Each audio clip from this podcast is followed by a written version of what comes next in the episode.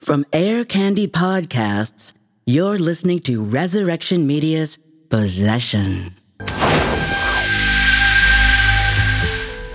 And just like that, she was gone. A college student had been murdered. And then he started crying. Mr. Bubs began bawling like a baby and he peed himself. That'll teach you to mess with me.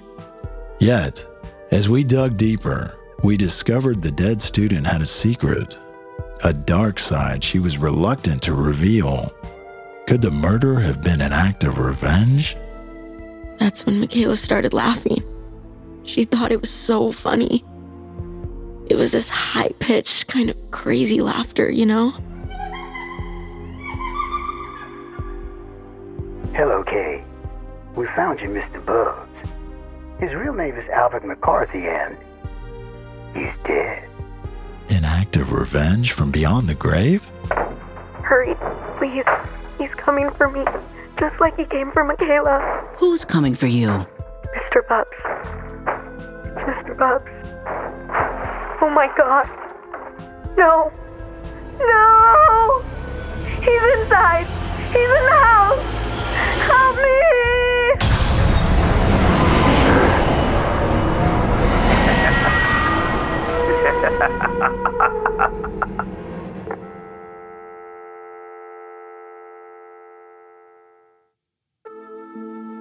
It was a mystery spawned from a terrible truth buried deep in one student's past. And now the truth about Mr. Bubs had been revealed. Was the killer from beyond the grave coming for the dead girl's friends as well? And would any of what we learned save Chris McKenzie from the death penalty? Hi, I'm Vishesh Chachra, and this is Resurrection Media's Possession.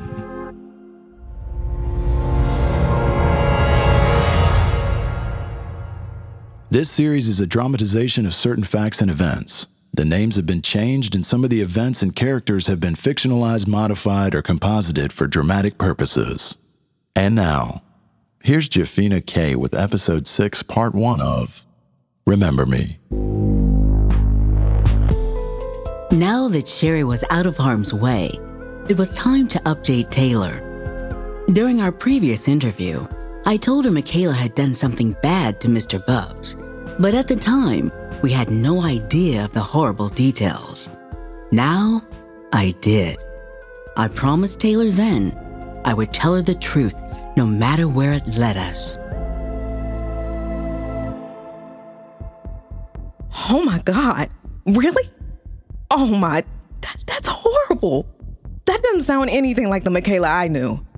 I was visiting with Taylor on campus and had just told her the horrible details of what Michaela had done. She was visibly shaken.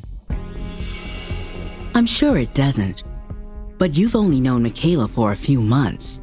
We have two eyewitnesses who grew up with her. I hear you. I know you're telling the truth. It's just hard to believe, that's all. I explained to her about people with darkness in them, hiding in plain sight. And you believe it was this man, Mr. Bubs, who killed Michaela as an act of revenge and not Chris? Well, not exactly. It was time to tell Taylor our thoughts about possession. I took my time, laying it out slowly and deliberately.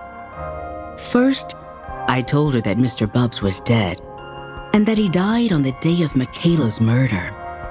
Then I told her why the writing on the wall was in Michaela's blood, explaining why Mr. Bubs did it and why we believe he was the only one who could have done it. Nothing else made sense. I then went on to explain that in my line of work, we see all kinds of possession a person, a house, a toy. We see temporary possessions and permanent possessions. Possession is more commonplace than people think, but rarely does possession lead to murder. Taylor accepted our explanation about why we thought it had to be possession. And while she wasn't a fan of the paranormal, she agreed. It made sense. It also made sense to us for Chris McKenzie's attorney, Linda Williams, to build a case around possession. At least that's what we thought until we got this phone call. Hello? This is ADA Tara Richardson. We are now in contact with a young man who tells us Chris McKenzie isn't the sweetheart the media has been making him out to be. On the contrary, this witness will testify on the witness stand that Chris has done some pretty questionable things and is very capable of murder. A, to be the bearer of bad news, but that possession angle you and your defense attorneys are pursuing, well, it's about to die an ugly death. Just thought you should know.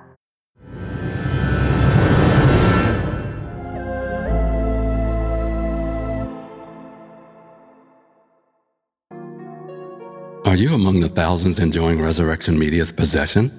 You can help us keep making more terrific shows like this one by doing two things.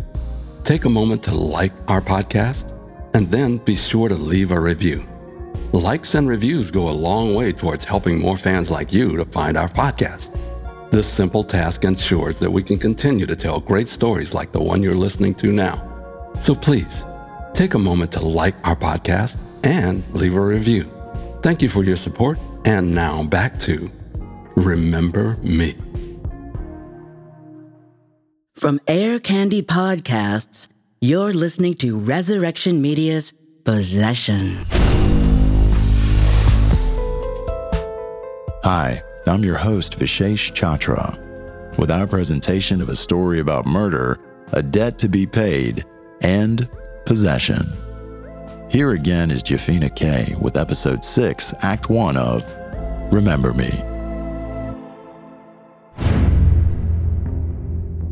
The prosecutors in the Michaela Hereford murder case were pulling out all stops. They'd produced a witness who didn't have nice things to say about Chris McKenzie. A witness they were sure would help make their case for murder. It was almost two years after Michaela's murder that Chris McKenzie went on trial. By then, prosecutors had built a powerful case against him, and they knew it. The trial began with the simple premise that Chris McKenzie beat Michaela Hereford to a bloody pulp in her dorm room. And when she looked up at him, with pleading eyes, She was lying there on the floor in like huge pool of blood, looking up at me in this weird way. But something bad had happened and, and she wanted me to save her. but he didn't save her. He didn't call the police. He didn't call an ambulance. And he didn't administer CPR. Instead, he finished her off with his bare hands. These were the facts as the prosecution would present them. It was hard sitting there and watching them build a case against my friend's boyfriend.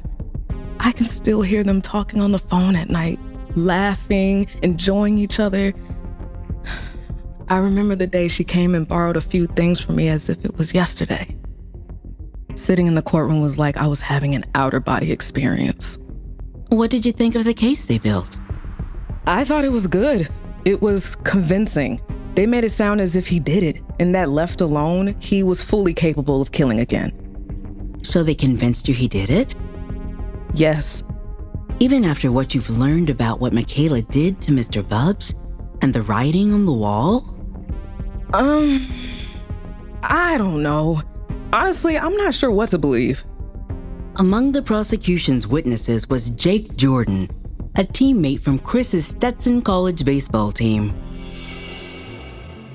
Chris poisoned me so I'd be too sick to play. See, we were both shortstops. I was the starting shortstop until I got sick. Then Chris got my spot.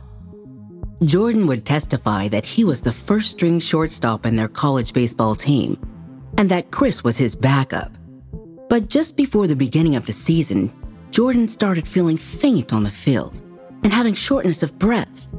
The campus doctors couldn't find anything wrong with him, but the illness persisted, affecting his play so much that Chris took over his position.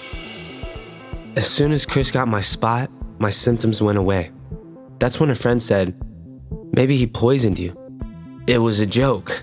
He wasn't serious, but it got me thinking. So one day while the team was at practice, I got into Chris's locker and bingo, there were several canisters of antifreeze and some Gatorade bottles. Chris had poisoned my Gatorade. It was a bold accusation, one that stunned the courtroom. Of course, it was all conjecture, but it was now on the record.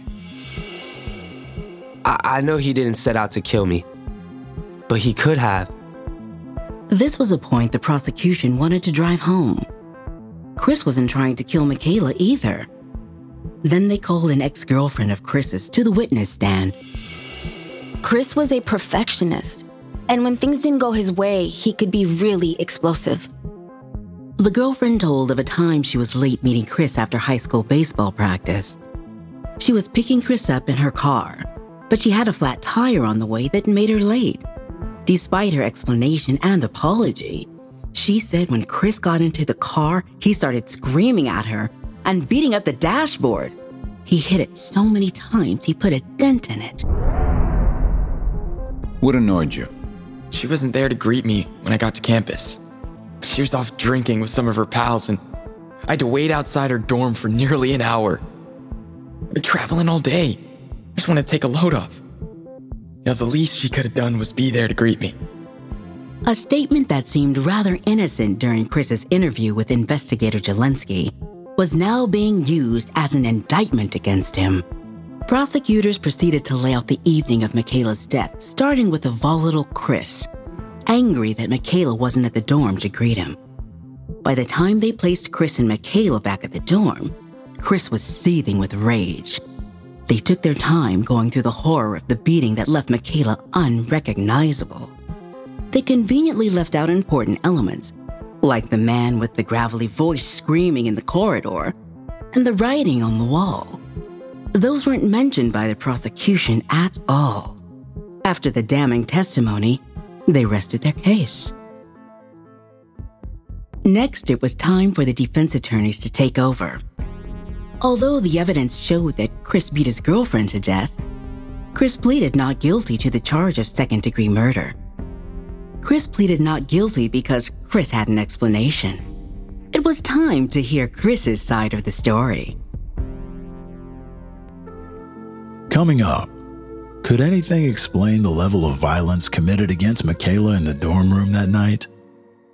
Had prosecutors sufficiently painted Chris as capable of that level of rage? Now it was the defense's turn, and what the courtroom was about to hear would stun us all. After the break,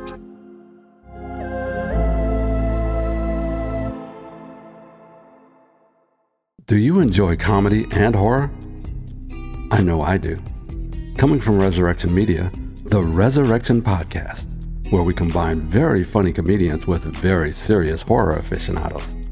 The result is hilarious and horrific, or hilarific. Tune into the Resurrection Podcast coming soon, wherever you get your podcasts. And now back to Remember Me. From Air Candy Podcasts, you're listening to Resurrection Media's Possession.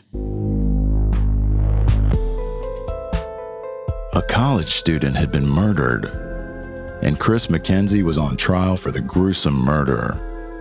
The prosecution painted him as a ticking time bomb, very capable of murder. A man who, if he wasn't put away, would kill again. Now it was the defense's turn, and they had something unusual up their sleeve. Here again is Jafina Kay with the conclusion of Remember Me, Episode 6.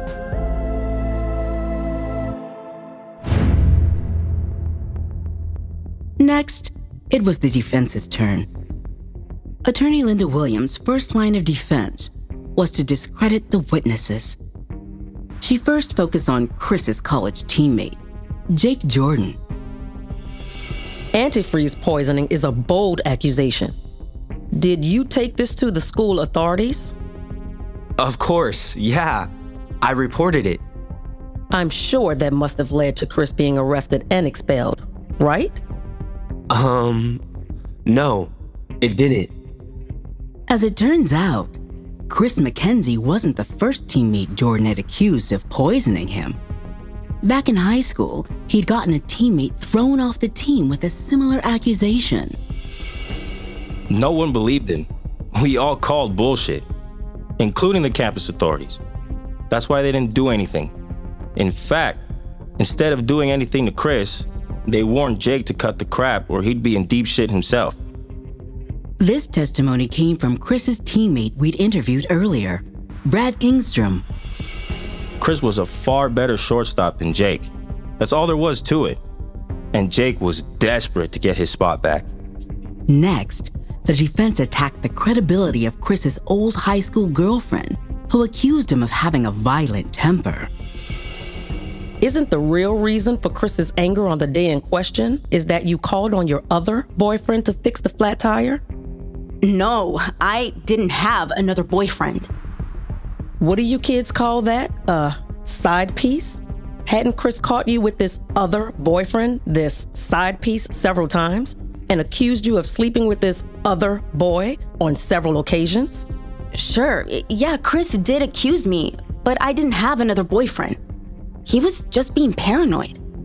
Was it just a coincidence that your flat tire occurred in front of your other boyfriend's house? I object. Asked and answered, Your Honor. The witness is being badgered. After that, the defense dropped their bombshell. The defense told the judge they wanted the charges against Chris dropped. Why? They said he was under the influence of PTSD when he killed Michaela Hereford. Their belief? Chris was a victim himself. Only reason I could have blacked out and done this horrible thing is that I've been the victim of a lot of mental abuse in my life. Ever since I was a kid. So, you're a victim too. Yes. The man who called you is the one who should turn himself in. Who's that? My father. Chris told investigator Jelinski of the high level of mental abuse his father heaped on him browbeating, denying him food when he didn't play well. He told of when he was 10 and wanted to join all his friends on the local Sandlot football team. Chris made the team, but then his father went to the coach and told him Chris didn't have time for football. He needed to concentrate on his studies, which was baseball. His sole focus was that I make it to the bigs so he could get rich off of me. I hate him. This story corroborated on the witness stand by Chris's sister and mother was heartbreaking. Attorney Williams then called on a psychiatrist who had interviewed Chris. The psychiatrist said Chris possessed all the PTSD qualities of a man who'd been through a war. I have to admit, I was disappointed Attorney Williams didn't include possession in her defense. But I also must say the defense she presented was compelling. Her coup de grace was to call on Chris to testify on his own behalf. Putting a defendant on the witness stand can be a risky strategy. Most lawyers won't do it. But Attorney Williams believed in Chris's innocence and hoped that the jury hearing from this sweet, soft spoken young man on the witness stand just might sway them. As it turned out, the risk was even greater because of who showed up in the courtroom that day. Albert McCarthy, aka Mr. Bubs himself. And what he would say to the jurors would turn the trial of the month into the trial of the century. hmm They call me Mr. Bubs. Remember me?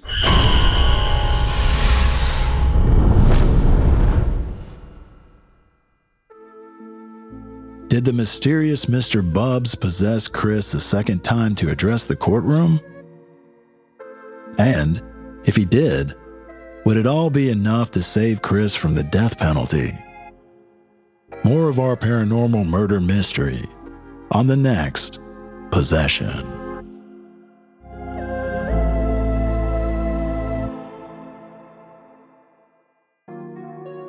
Are you among the thousands enjoying Resurrection Media's Possession? You can help us keep making more terrific shows like this one by doing two things. Take a moment to like our podcast, and then be sure to leave a review. Likes and reviews go a long way towards helping more fans like you to find our podcast. This simple task ensures that we can continue to tell great stories like the one you're listening to now. So please, take a moment to like our podcast and leave a review. Thank you for your support, and now back to Remember Me.